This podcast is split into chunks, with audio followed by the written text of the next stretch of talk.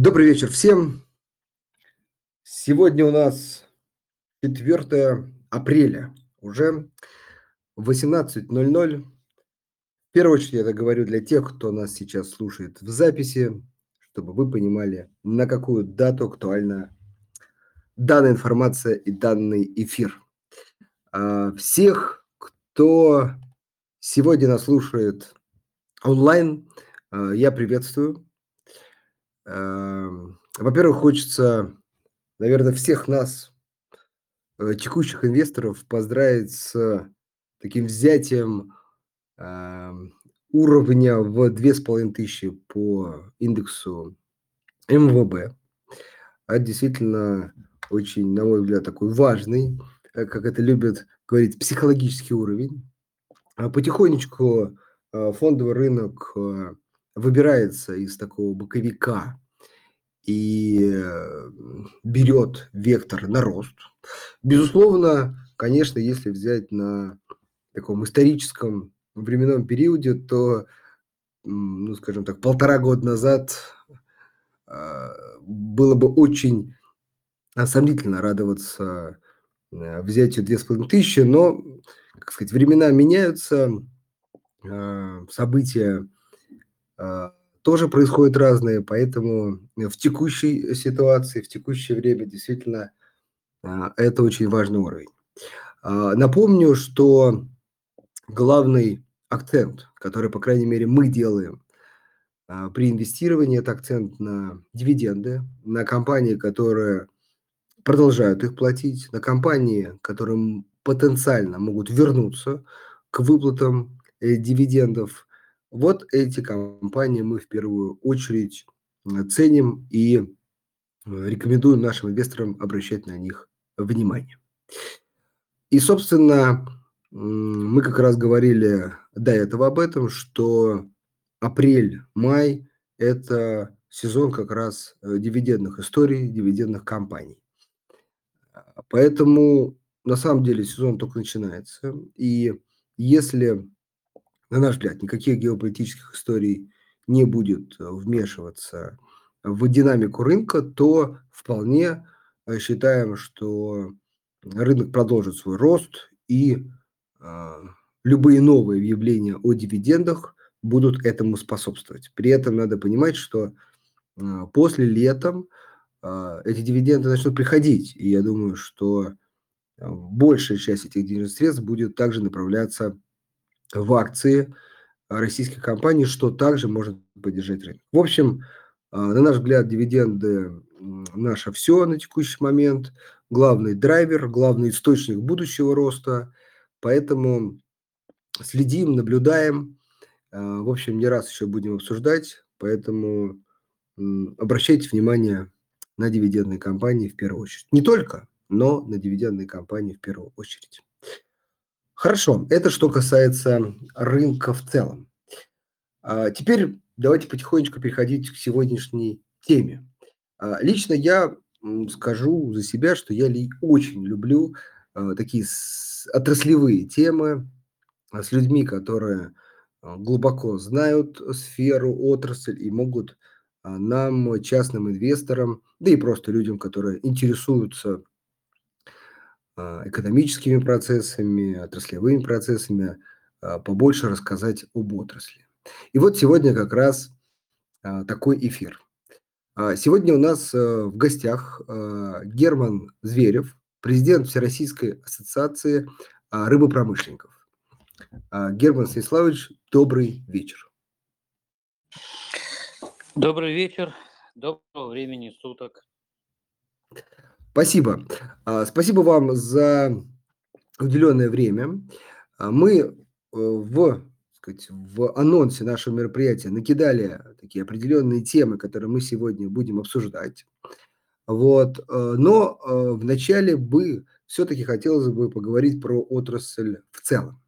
Но прежде чем я задам первый вопрос, дорогие слушатели, а, в последнем посте в нашем телеграм-канале можно писать комментарии, и они же, и, в общем, это возможность задавать вопросы. Поэтому а, пока, надеюсь, внимательно вы слушаете первую часть и у вас появляются вопросы, обязательно не стесняйтесь, их пишите. И во второй части, ближе к концу, я их обязательно адресую и задам. Мы тоже узнаем ответы и на эти вопросы.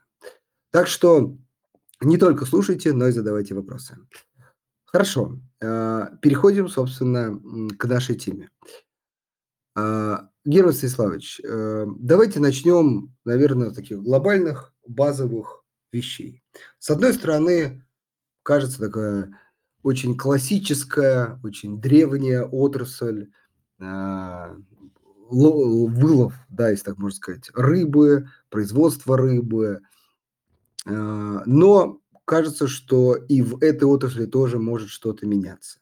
Вот расскажите, пожалуйста, про текущие тенденции, состояние, а, пока не российской, это мы еще поговорим, а вот мировой а, отрасли там, рыбопромышленников, рыбопроизводства, ловли рыбы. Вот что там происходит? Э, спасибо. Три э, наверное, главных глобальных э, фактора э, в рыбной отрасли за последние 70 лет, потому что рыбная отрасль в том виде, в каком мы ее видим, она сравнительно молодая. При всем том, что это действительно древний промысел, но до 1950 года э, весь мировой вылов рыбы составлял всего 20 миллионов тонн. И вот с 50-го года произошло несколько важных факторов, которые полностью изменили отрасль. Первый фактор – индустриализация. А, строительство крупного флота а, привело к наращиванию объемов вылова. Если в конце 40-х, в начале 50-х значительную часть флота составлял флот ну, знаете, вот из рассказа Хемингуэя «Старик и море», который, кстати говоря, в 1952 году был написан, а, то в течение буквально 30 лет, с 50 по 80 год, был построен флот, который позволил увеличить объем вылова с 20 миллионов тонн в 50 году до 60 миллионов тонн в 70 году и затем до 90 миллионов тонн а, в 90-е годы. После этого объем добычи дикой рыбы остановился вот на этом уровне. То есть индустриализация, резкое увеличение объема флота привело к резкому росту вылова, а затем остановился он. А второе – это аквакультура. Аквакультура, которой практически не было еще 50 лет назад, превратилась в мощную индустрию, и сейчас э, выращивают рыбы а, на, в объеме примерно 70 э, миллионов тонн. Ну, то есть почти столько же, сколько и а, вылавливают.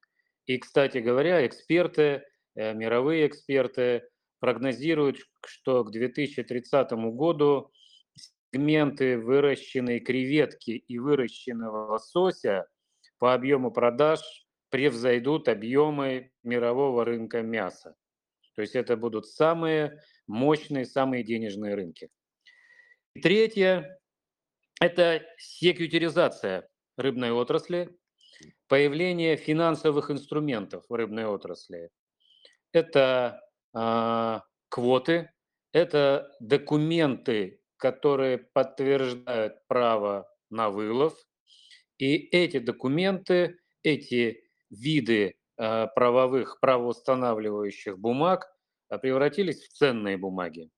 То есть они стали использоваться в качестве залога, их увидели финансовые инструменты, э, финансовые институты. Э, поэтому, несмотря на то, что рыбная отрасль а, и аквакультурная отрасль, кстати говоря, э, по-прежнему э, остаются заповедником э, частных компаний, то есть практически нет а, открытых акционерных обществ ни в Соединенных Штатах, ни в Норвегии, ни в Китае, ни в Японии.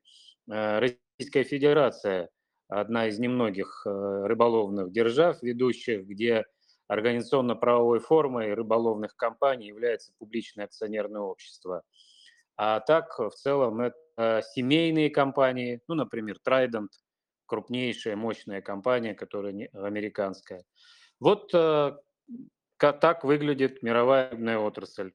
Э, подытоживаю, мощная индустриализация, появление аквакультурного сегмента, который быстро догоняет э, добычу дикой рыбы, и финансовая ее секретаризация, появление а, производных инструментов, ценных бумаг, которые позволяют а, облавливаемые общедопустимые уловы, облавливаемые ресурсы а, а превращать в финансовые источники, финансовые поступления.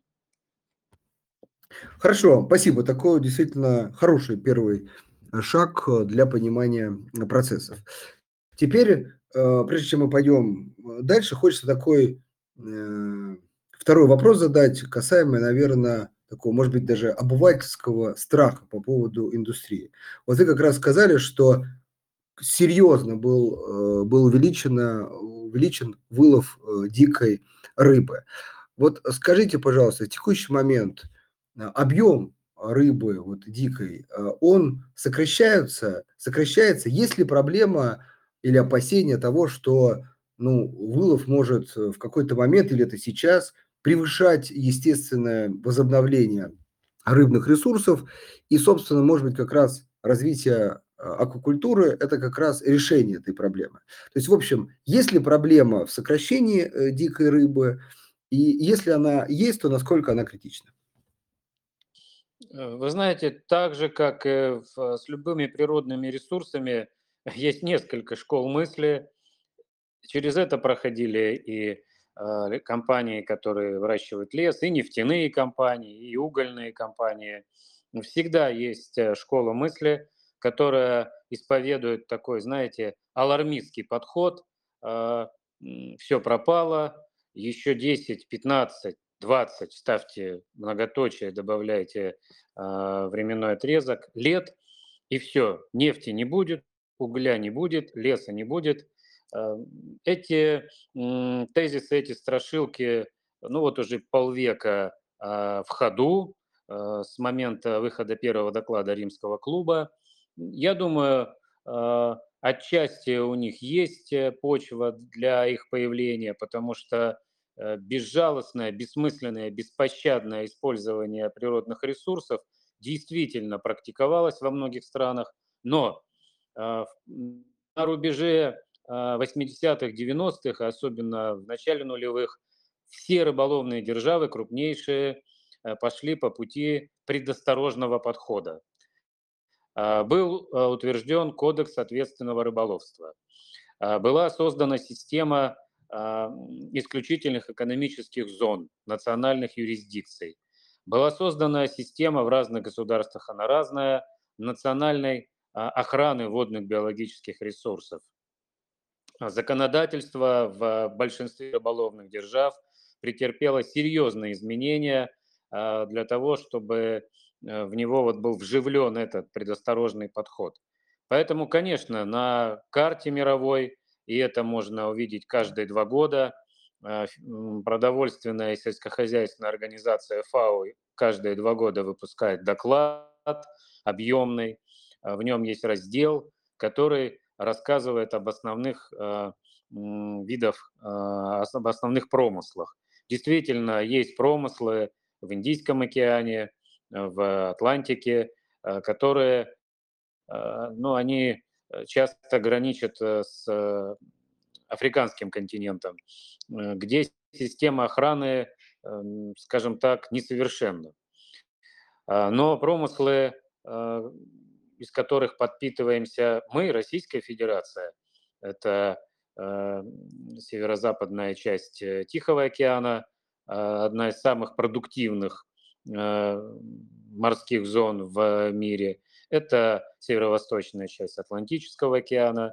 Они находятся под довольно строгим контролем основных рыболовных стран. Поэтому э, такой опасности а, схлопывания мирового рыболовства нет. Хотя а, та же организация ФАО, как а, такое, знаете, домоклов меч, держит э, э, этот э, страшный прогноз в числе трех основных прогнозов. Вот недавно они выступили с прогнозом до 2035 года, и там указали на то, что в самом худшем случае, а этот худший случай означает только что основные рыболовные державы мира, их 10, и на них приходится примерно 60 миллионов вылова, вдруг в одночасье примут решение перестать контролировать объем вылова, а, начать ловить все, что движется. Ну, вероятность такого развития событий ничтожно мала, потому что все государства, ну вот а, государство номер один в мировом вылове, это Китайская Народная Республика, в последние 5-6 лет предпринимает серьезные усилия для а, уменьшения промыслового пресса в собственной исключительной экономической зоне.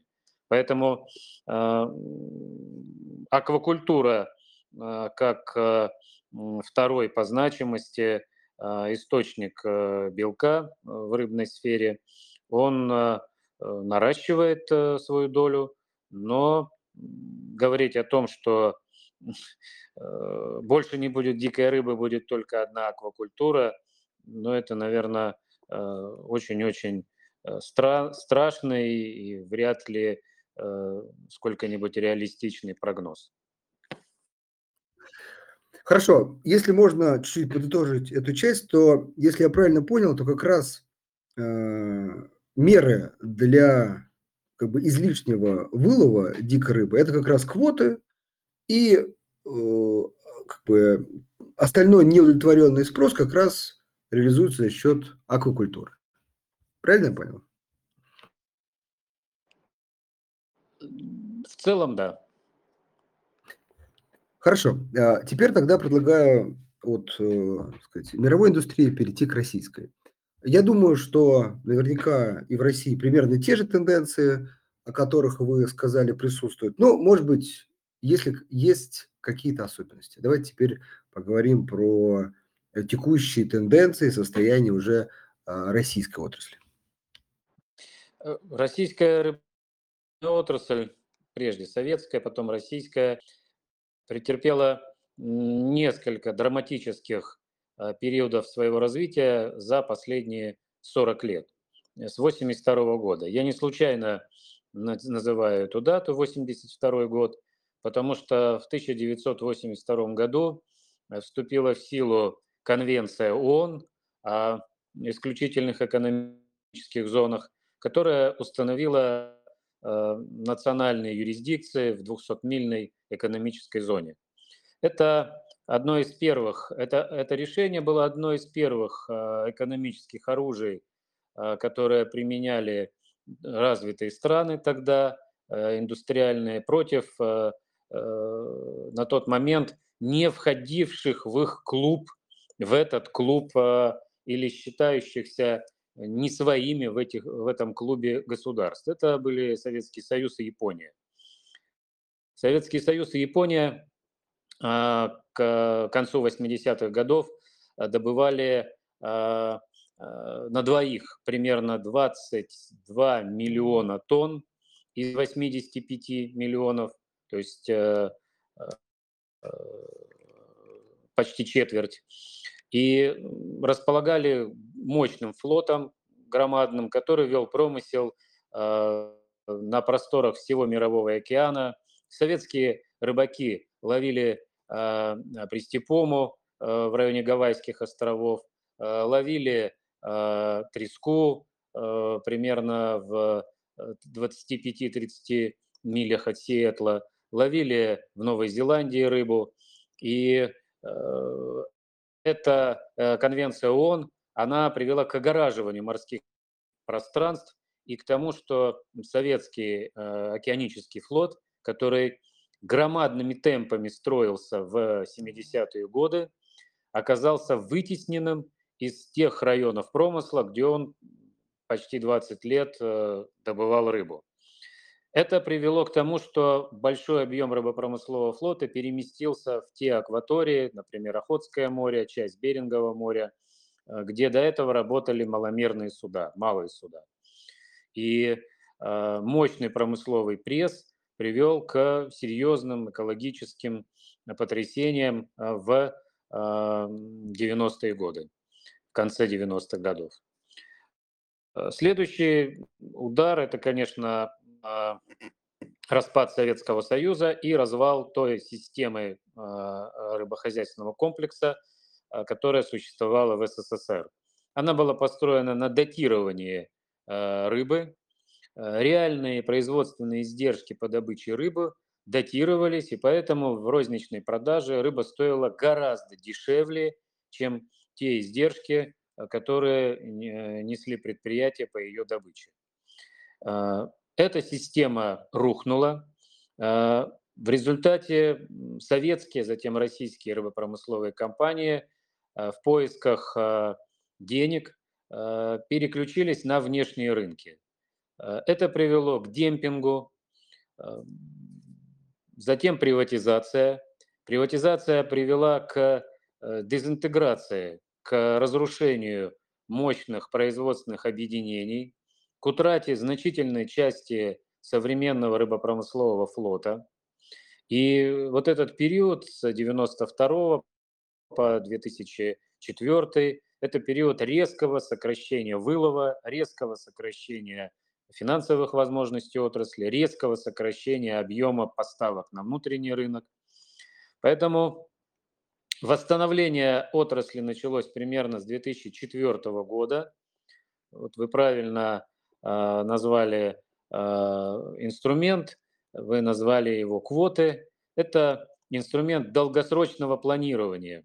То есть э, изначальный основной производственный ресурс а, был закреплен за предприятиями на определенный период. Сначала на 5 лет, потом на 10 лет.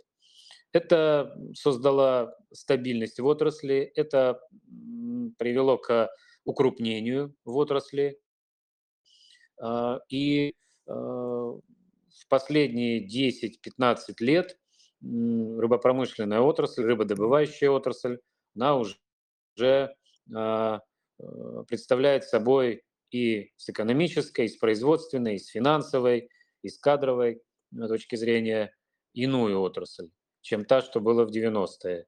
Но вот эти мощные удары начала 80-х, начала 90-х, они, конечно, э, привели к тому, что до тех пор лидировавшая э, среди рыболовных держав э, отрасль на какой-то момент, что называется, знаете, ушла из большого спорта и вернулась в высшую лигу мирового рыболовства вот на рубеже нулевых и десятых годов. А, хорошо. А, есть еще такой вопрос, вот на стыке, мне кажется, у меня возник российского и международной отрасли. А, кратенько, если можно. Вот э, вы сказали, что есть конвенция ООН, если я правильно понимаю, которая в некой степени ограничивает возможность вылова рыбы сколько-то там миль, вроде бы как 200, да, от э, границы. Но вопрос, а что с нейтральными водами? Вот как э, текущая обстановка обстоит? Кто там может э, ловить рыбу или не может. Вот как все-таки, если чуть-чуть поподробнее, произошло это разделение? То есть где э, кто может ловить рыбу в текущее время? Э, после 1982 года была выстроена система международных рыбохозяйственных организаций, международная договорно-правовая система, которая установила порядок э, э, вылова э, и добычи водных биологических ресурсов и в исключительных экономических зонах других государств на паритетной основе или за плату, и в открытых районах Мирового океана. К сожалению, для нашей страны вот этот сложный период 90-х годов – Э, разрушение э, достаточно современного производственного костяка а, потеря многих судов. Ну вот э, могу привести пример. Я родился, вырос, работал почти всю жизнь на Дальнем Востоке, и в Приморском крае были мощнейшие предприятия э, в советское время, например, Дальморепродукт, который занимал первое место в мире по объему добычи краба. Э, такая э, громадная компания «Восток Рыбхолодфлот», которая включала в себя значительное количество крупнотоннажных судов.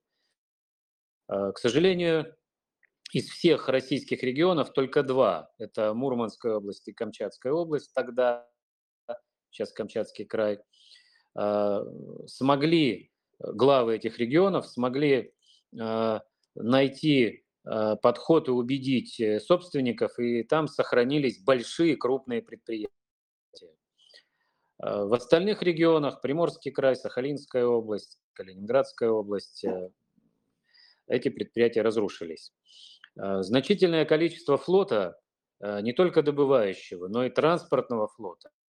А это критически важный фактор для успешной, э, коммерчески успешной, коммерчески выгодной экспедиции для добычи в открытых водах Мирового океана. В советский период в Владивостоке была компания «Восток Трансфлот», не путать с «Восток Рыбхолод Флот», «Восток Трансфлот», которая Э, насчитывала 102 транспортных рефрижератора. Э, именно эта компания стала главным объектом э, для атаки со стороны известного греческого судовладельца Ласкаридиса и разрушилась. И практически все эти транспортные рефрижераторы, либо риферы оказались под контролем Э, Ласкаридиса. Ну, это два таких мощных игрока были, Анастис и Ласкаридис. Э, вы, наверное, знаете, что Греция и Либерия – это были страны, которые по предоставляли такой специальный флаг для этих судов. Поэтому, э, к сожалению, производственно-технические возможности для коммерчески выгодной экспедиционной рыбалки в открытых районах Мирового океана у современной России пока не очень серьезные. Поэтому мы рассматриваем и э, Росрыболовство, и Минсельхоз думает над проектами над э, добычей криля э, в Антарктике, э, но, к сожалению, серьезной работы, серьезной поддержки для такого экспедиционного вылова нет. Например, Китай субсидирует топливо для тех компаний, которые добывают рыбу в открытой части Мирового океана. Китайцы уменьшают вылов у себя в своих исключительных, своей исключительной экономической зоны, но взамен наращивают вылов в открытой части Мирового океана. Они тратят громадные деньги на то, чтобы субсидировать топливо. Без субсидирования топлива эта рыба будет э, золотой. Поэтому вот пока возможности у России для того, чтобы вести коммерчески выгодный, масштабный вылов в открытой части Мирового океана, а, пока эти возможности очень скромные. Ну, то есть э, ловить в нейтральных водах можно, я так понимаю, кто хочет. Тут только вопрос возможностей. Да, э, вы правы. Э, такая возможность есть, и две страны, это Китай в большей степени, немножко Норвегия, э, этим занимаются. Остальные страны, ведущие это Россия, Индия, Соединенные Штаты, Перу, они, Япония, они этим занимаются в меньшей степени. Понятно, то есть используют скорее свои экономические зоны. В большей степени, да. Хорошо. Э, теперь дорогие слушатели, я вижу много вопросов уже такого более точного характера, поэтому э, давайте мы сейчас быстренько пробежимся еще по заявленным вопросам и как раз перейдем к вашим вопросам. Я уже тогда а, на них буду базироваться какую-то там дальнейшую нашу дискуссию. А, по поводу все-таки того, что хотели мы обсудить. А, расскажите, пожалуйста, уже такую более специфичную, может быть, для России, ну, для России, может быть, не только для России, историю про вот мы заявляли там крабовые аукционы, вообще про аукционы, про инвестиционные квоты. Э, что это, для чего, как работает? А, в России вылавливается э, минтай, селедка, треска, крабы. А, и ежегодно устанавливается научно обоснованная мера изъятия этих видов. Эта мера изъятия называется общий допустимый улов. Э, кроме того, юридически э, устанавливается документ э, с, между государством и пользователем, заключается договор пользования, в соответствии с которой пользователь получает долю квоты добычи водных биологических ресурсов. Каждый год календарный – это доля квоты, которая в, э, в абсолютной цифре, а, как э, математическая величина одинаковая, в относительном вернее, цифре одинаково, в абсолютных объемах, в тоннах может быть разное, потому что, ну, допустим, 15 лет назад оду Ментая в Охотском море составляла 500 тысяч тонн, а сейчас оду Ментая в Охотском море 2 миллиона тонн. Через 5 лет оду Ментая может быть чуть меньше, 1 миллион 700 тысяч тонн. А, поэтому у каждого предприятия, пользователя есть юридический документ. Этот документ э, был э, подписан э, с предприятиями в 2018 году сроком на 15 лет. А, в нем устанавливается доля квоты.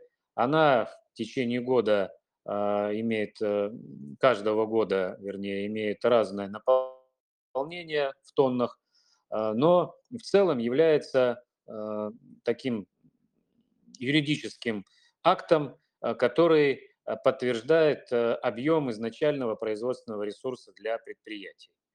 В 2016-2019 годах были приняты законодательные акты, которые реформировали этот, эту правовую основу и установили определенные обязательства. Их назвали инвестиционные обязательства, а квоты назвали инвестиционные квоты. То есть это документ, в соответствии с которым э, в обязанность пользователя входит не только а, добыча рыбы законными способами в разрешенные э, периоды времени, в разрешенных районах промысла, но и определенные инвестиции, а именно строительство флота, строительство заводов. Вот такое решение масштабное было осуществлено. В целом эта реформа может быть разделена на три этапа. Два этапа уже реализованы, третий этап сейчас реализуется. И в рамках этапа примерно, ну, наверное, треть всего, всей добываемой в России рыбы перейдет, переходит, перешла в пользование тех пользователей, которые подтвердили свои инвестиционные намерения. Объем в деньгах этот, этого ресурса около 5 триллионов рублей. Э, мы его оцифровали простым способом, э, помножили э, объем ресурса в этих договорах на срок действия этого договора, на 15 лет. Вот, если коротко, суть тех реформ в рыбной отрасли, которые осуществлялись с 2016 года по 2022 год. За 6 лет было принято три закона, которые вот так серьезно реформировали а, базовые правовые принципы, на которых основывается работа рыбной отрасли. А, скажите, пожалуйста, э, можно ли уже какие-то такие подытоги или предварительные итоги подвести этой реформы? Работает, э, приводит ли к положительным изменениям или не работает, или э, пока рано? То есть какую-то оценку уже можно давать этим изменениям? Э, Вы знаете, здесь по принципу стакан наполовину пуст или наполовину полон. Э, В той дискуссии, которая происходит, я являюсь сторонником того, что вполне возможно уже сейчас сделать некоторые предварительные итоги. Э, Есть э, оппоненты, которые э, считают, что моя оценка скоропалительная.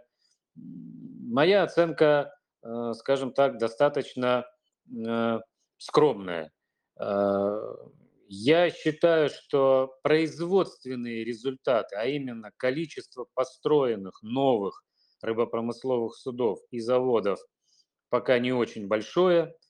Э, Построено, заявлялось 105 э, рыбопромысловых судов. Они должны были быть построены в период с 2018 по 2025 год. Ну вот сейчас 2023 год у нас.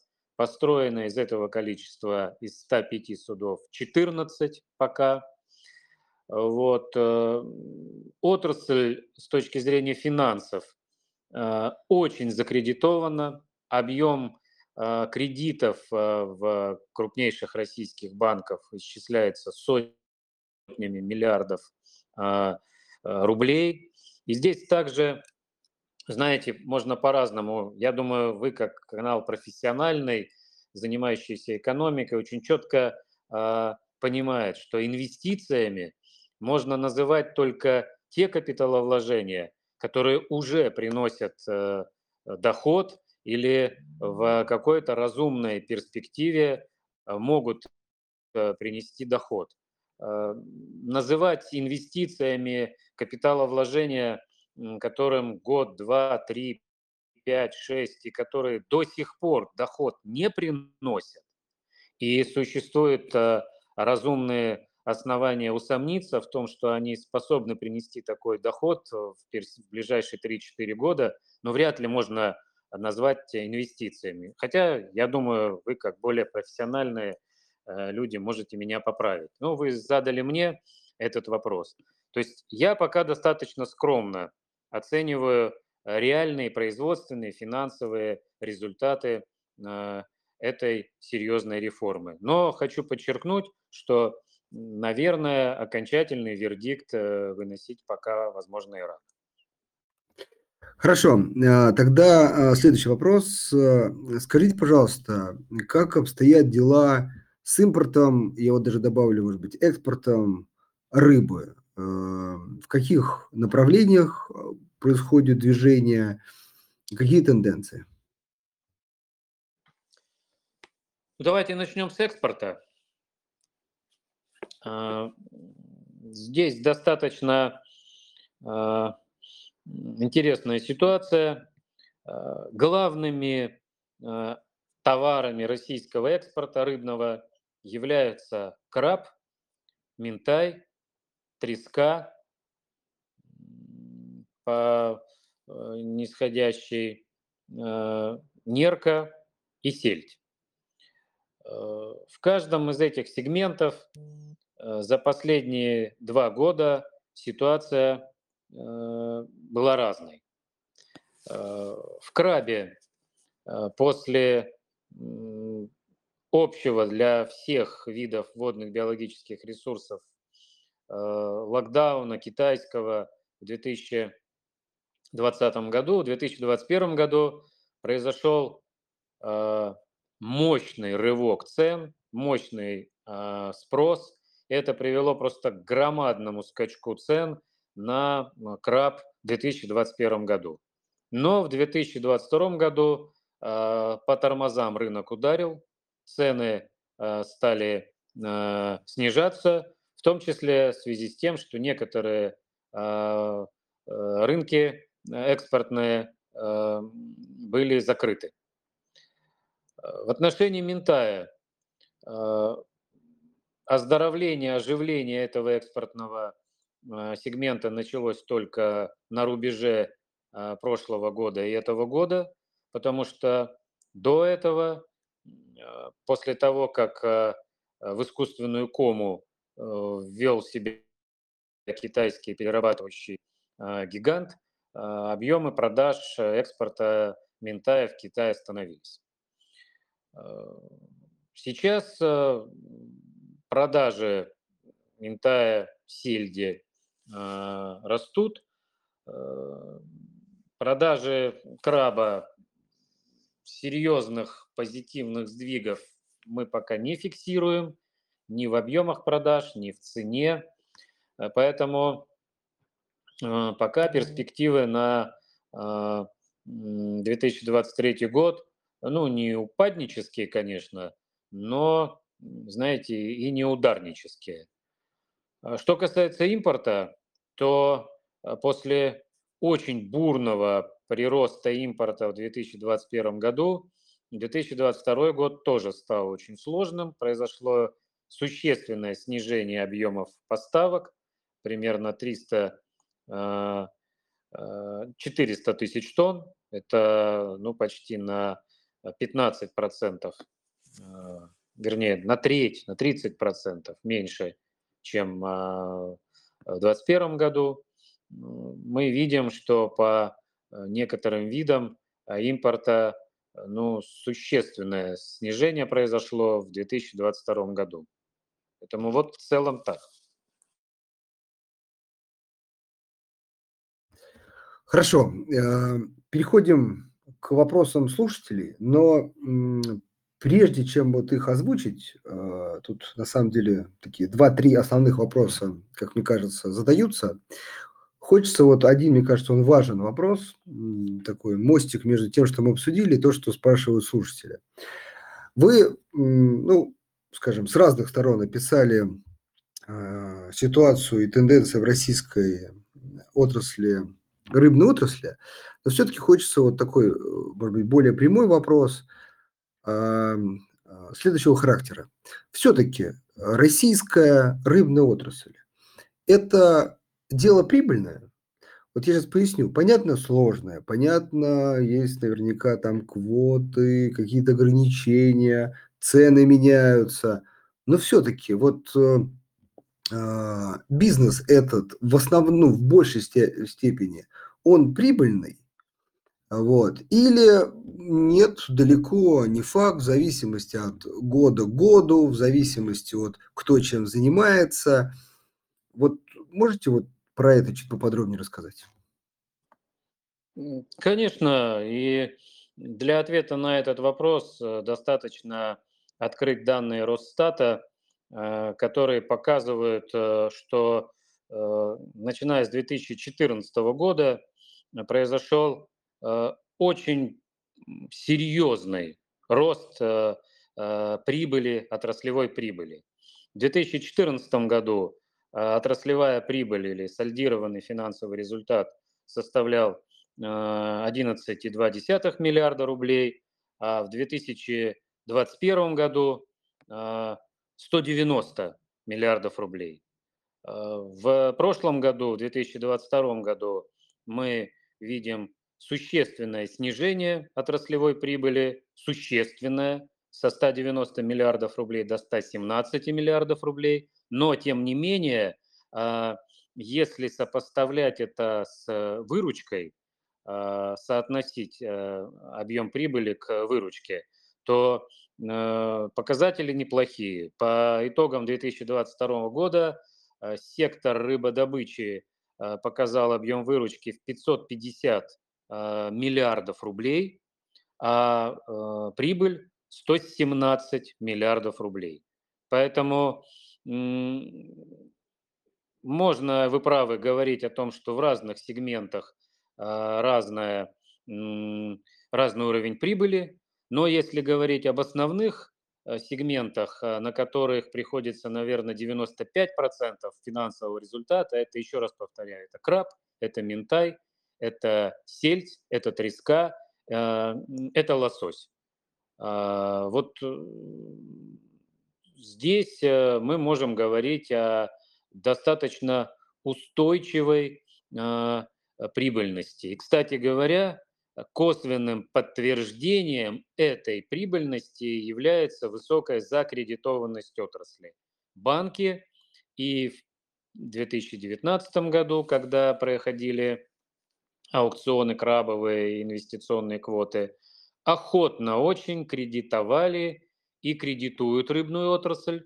Но с моей точки зрения, э, в определенный момент это ну, уже слишком искаженное, идеализированное представление. Э, на мой взгляд, э, и это подтверждается анализом финансовых результатов отрасли за период с 2019 года, мы являемся свидетелями того, что отраслевая прибыльность будет сокращаться. Э, конечно, мы не уйдем, а, я думаю, в нулевую зону, знаете, в отрицательную. Но те показатели прибыли, которые были в 2021 году, в 2019 году, наверное, в ближайшие 3-4 года, а, они даже, думаю, 5 лет, они вряд ли достижимы. Хорошо. Э, теперь, собственно, к вопросу слушателей. А, э, я попытаюсь суммировать э, некоторые вопросы, выделить ну, тут с разных сторон. Часто спрашивают про одно и то же. Давайте начнем с первого такого глобального вопроса. И он с разных, опять же, сторон звучит следующим образом, что вот кажется, что мы вылавливаем, а, рыбы много, ну, понятно, что когда-то растет, когда-то не растет, но по крайней мере, вот слушатели, которые эти вопросы задают, говорят о том, что э, на прилавках мы не видим э, ну, вот этого разнообразия или кто-то акцентирует внимание на качестве. То есть либо совсем нету каких-то вид рыб, либо если есть, то э, не очень хорошего качества внутри страны. Э, соответственно, вторая часть как бы, этого вопроса говорят, что много экспортируется, вернее, много э, вылавливаемой рыбы отправляется на импорт, и вот как раз внутрь страны не попадает. Соответственно, мой первый вопрос. Так ли это? Может быть, действительно вопрос, ну, иногда сильно все преувеличивают, вот, или ухудшают, есть такие иногда э, сказать, тенденции, да, или все-таки действительно это проблема, э, рыба в большей степени идет на импорт, а стране не хватает. Ну, я думаю, личный житейский опыт здесь играет определяющую роль. И я бы, наверное, так сказал. Ну, говорить о скудном ассортименте э, вряд ли справедливо, потому что ну, все зависит от э, формата торговли. Э, просто рассчитывать на то, что богатый рыбный прилавок будет в каждом магазине, включая магазин у дома, это иллюзия. Такого не было и не будет, и нигде в мире этого нет.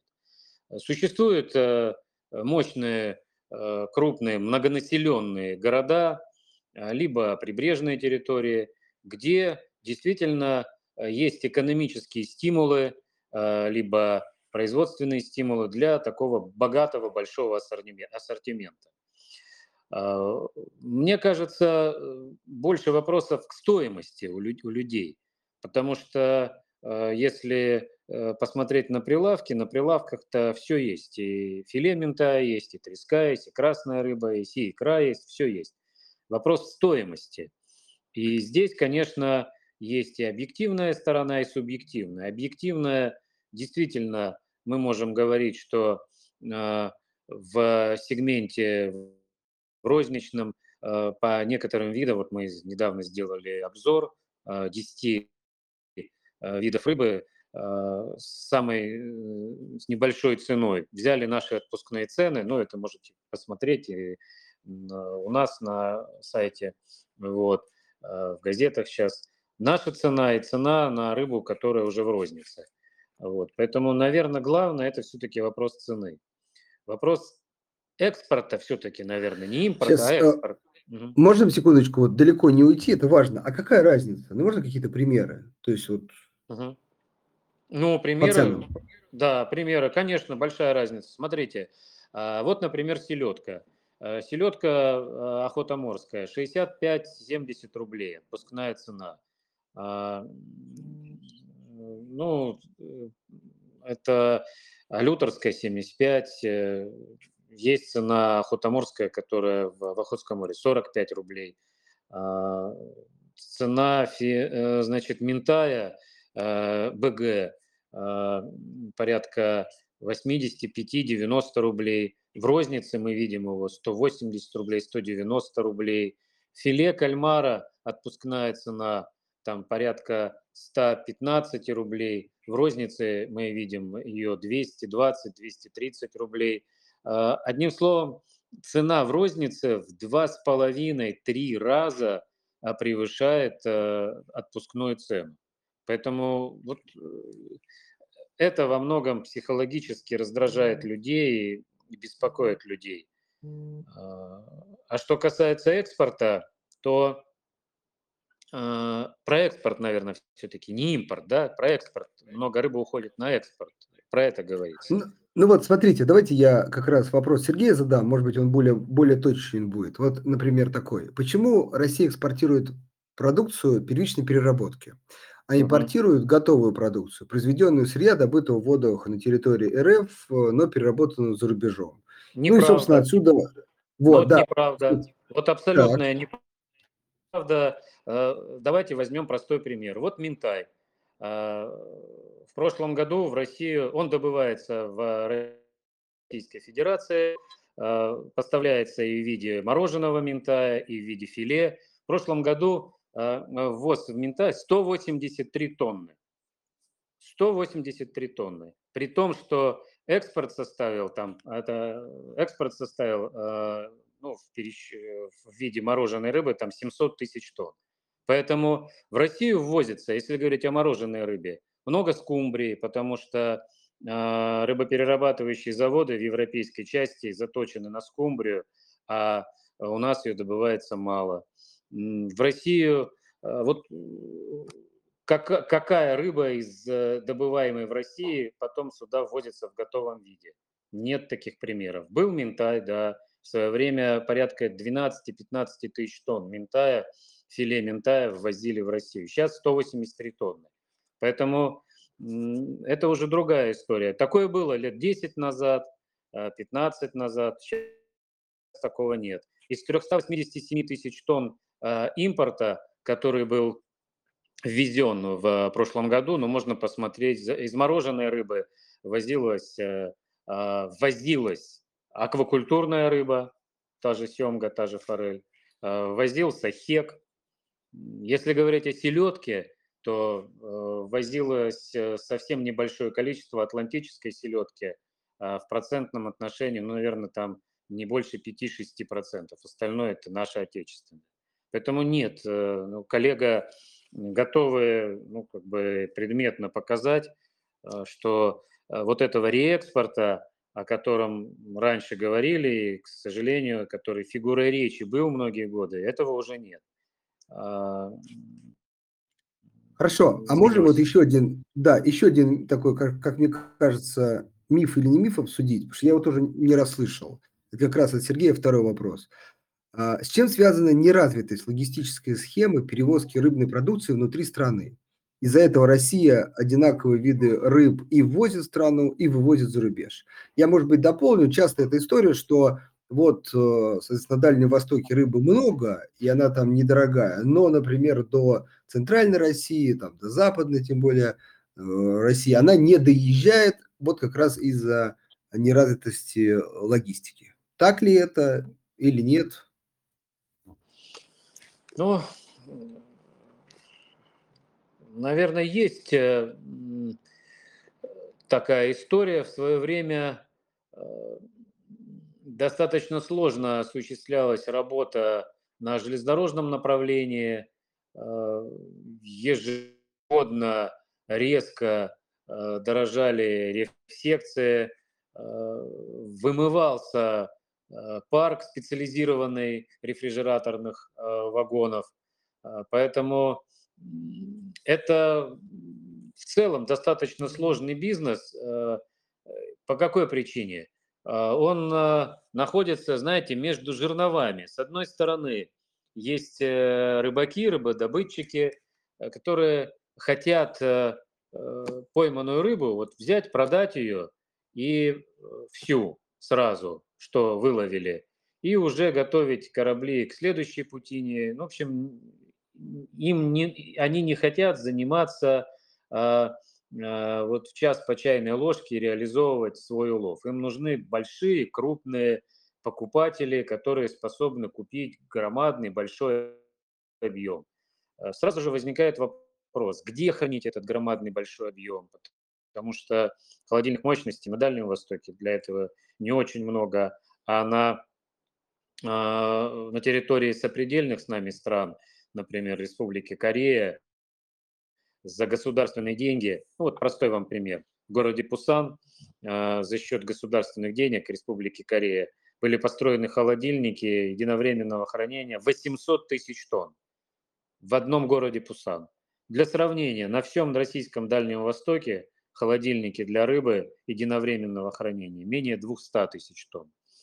Поэтому есть в этом правда, то, в чем вы говорите, но это знаете, как э, говорится в одной книге, сюжет для небольшого романа. Это все-таки, наверное, для отдельного разговора, э, потому что и именно на вашем канале, потому что это интересные объекты для инвестиций, это интересные виды бизнеса, которые, с моей точки зрения, которым, с моей точки зрения, сейчас присматриваются э, инвесторы. Хорошо. А, следующий вопрос. У нас немного времени остается, но хочется еще два-три вопроса обсудить. Это про компанию э, InArctica. Сейчас русская культура, русская аквакультура в прошлом. А, если можете как-то прокомментировать, ну, это единственный такой крупный эмитент, который представлен публично российской московской бирже. Вот, э, во-первых, компания ставит на как раз аквакультуру, а, есть ли какие-то комментарии вот по этой компании, по, возможно, конкурентам а, российским и нероссийским а, в, в специфике, в той, как бы, в той виде рыбы, которым она занимается? Нет, нет, не смогу ничего профессионального, заслуживающего э, серьезного такого анализа сказать по данному конкретному эмитенту. Хорошо. Тогда следующий вопрос, э, такой немножко, ну, как бы в тему, но с другой стороны. Опять же, может быть миф, может быть не миф, но тоже э, хочется э, поговорить. А, с чем связана недостаточная подготовка молодых специалистов в, ну, в целом в сельскохозяйственных учебных заведениях в области рыбоводства? Есть ли это проблема, есть ли проблемы с кадрами и как они решаются? Или, может быть, нет проблем? Ну, согласен. Здесь, э, э, скажем так, достаточно долгое время жадничали. Э, жадничал бизнес. Ну, скажем так, все 90-е годы и первая половина нулевых – это, знаете, период китка и хапка.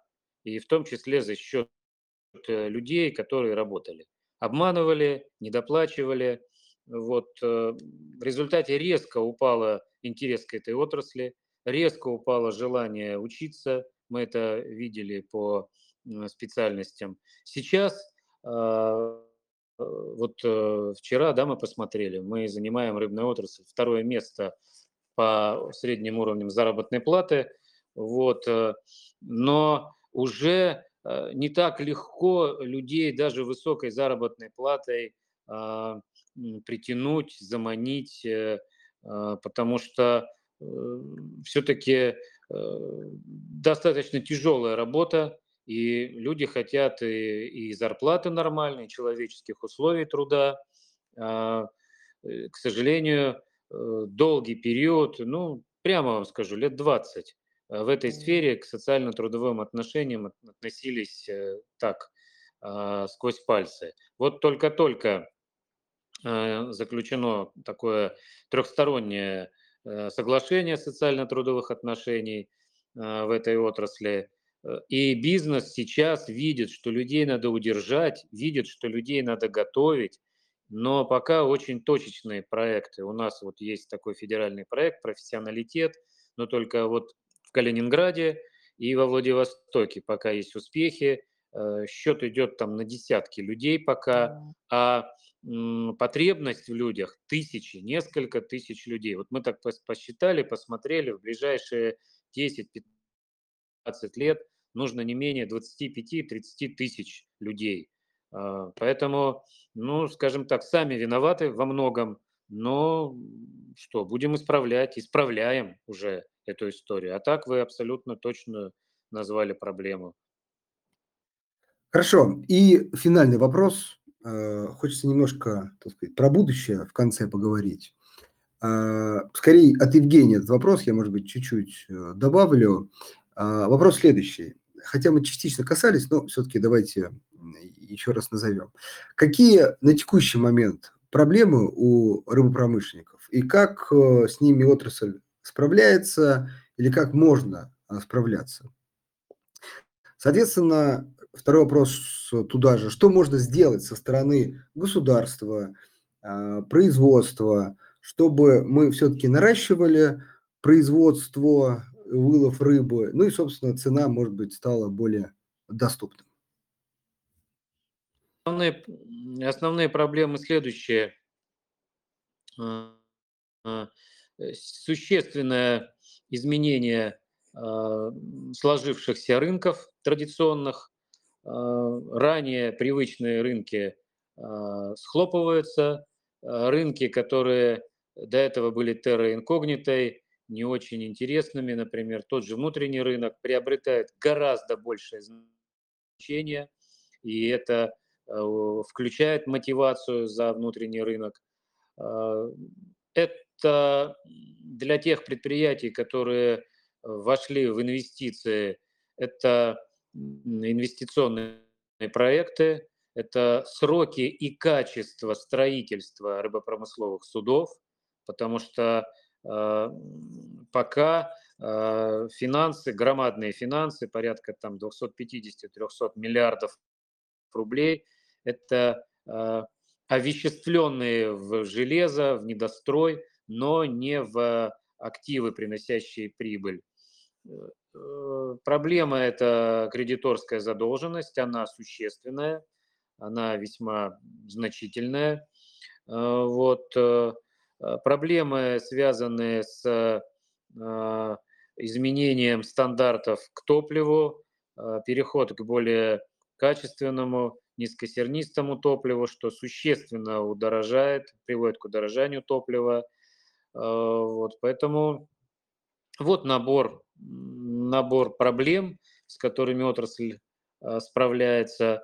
Э, в краткосрочной перспективе это приведет к определенному снижению прибыльности, маржинальности отрасли, в том числе в тех а, сегментах, которые а, традиционно считались наиболее маржинальными.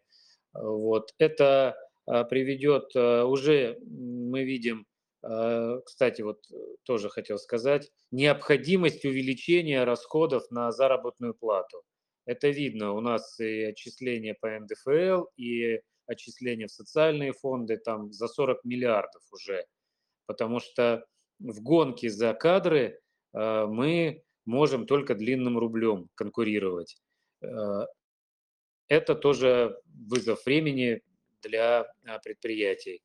А, что касается цены, то, наверное, можно говорить о некоторых а, сегментах рынка, мне кажется, и по треске, по ментаю, где результаты реформирования отрасли, а именно создание мощной береговой индустрии, способны привести к увеличению предложения некоторых видов продукции и, следовательно, к некоторые корректировки стоимости этой продукции. Ну вот, если коротко, так.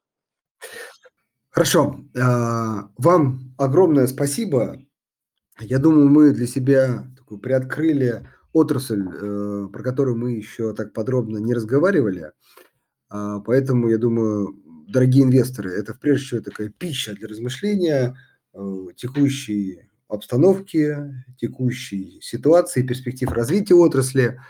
Н безусловно, уже, я думаю, тут каждый инвестор самостоятельно сможет перенести это на, а, компании, в первую очередь публичные, ну или просто, так сказать, очень, так сказать, важный, эм, важное описание все-таки отрасли, которая играет, ну, серьезную роль. Или и, возможно, кстати, в потенциале, а, будут появляться новые компании на российском рынке.